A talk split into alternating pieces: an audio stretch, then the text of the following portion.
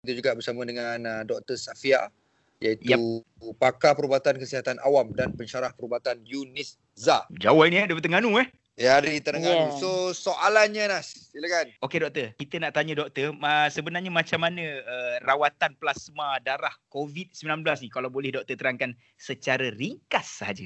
Jadi sekarang ni kita dengar pasal rawatan plasma. Okey, hmm. dalam plasma ni dia ada antibody. Antibody yang sangat khusus untuk virus COVID. Oh, okey. Jadi dia macam, kalau kita nak ibaratkan, dia macam kunci dengan mangga. Dia macam betul-betul match. So oh. kalau antibody ni, bila dijumpa dengan virus tu, dia boleh terus lock. Maksudnya kalau virus tu masuk dalam badan orang, dia kan nak masuk dalam sel.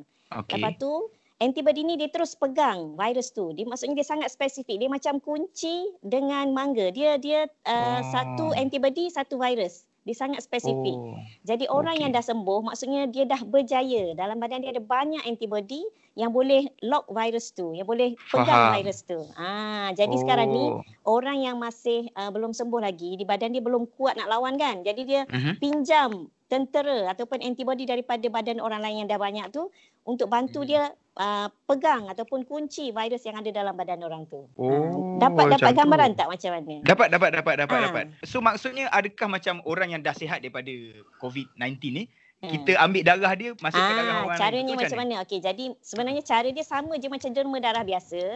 Okey. So pergi de- orang yang dah sihat, dah empat belas hari sihat, tak ada apa-apa simptom, dia pergi je Uh, tempat uh-huh. nak derma darah, macam pusat darah negara ataupun hospital.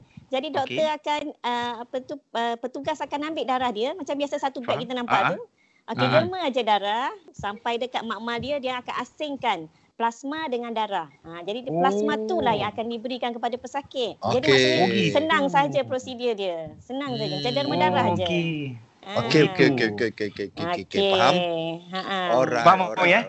Ah, okay, jadi kalau orang yang lah. sehat, kadang-kadang. Oh. orang yang sehat, orang muda, orang yang tak ada penyakit, ah. orang yang cukup ah. tidur, berat badan ah. melebihi empat puluh lima kilo, ah. melebihi empat puluh lima kilogram lah kalau berat badan. Ah. Tak boleh kurus sangat, orang kurus sangat tak okay. boleh derma darah. Okey. Okey. Okey, mm-hmm. okay, baik baik baik. Maknanya okay. berat yang ideal lah. Baik. Yeah, terima yeah, kasih betul. doktor atas uh-huh. perkongsian tu, sedikit sebanyak dapat bagi kita info yang terbaik lah. Cantik, cantik, eh. cantik cantik cantik. Insya-Allah. Terima kasih doktor. Sama-sama.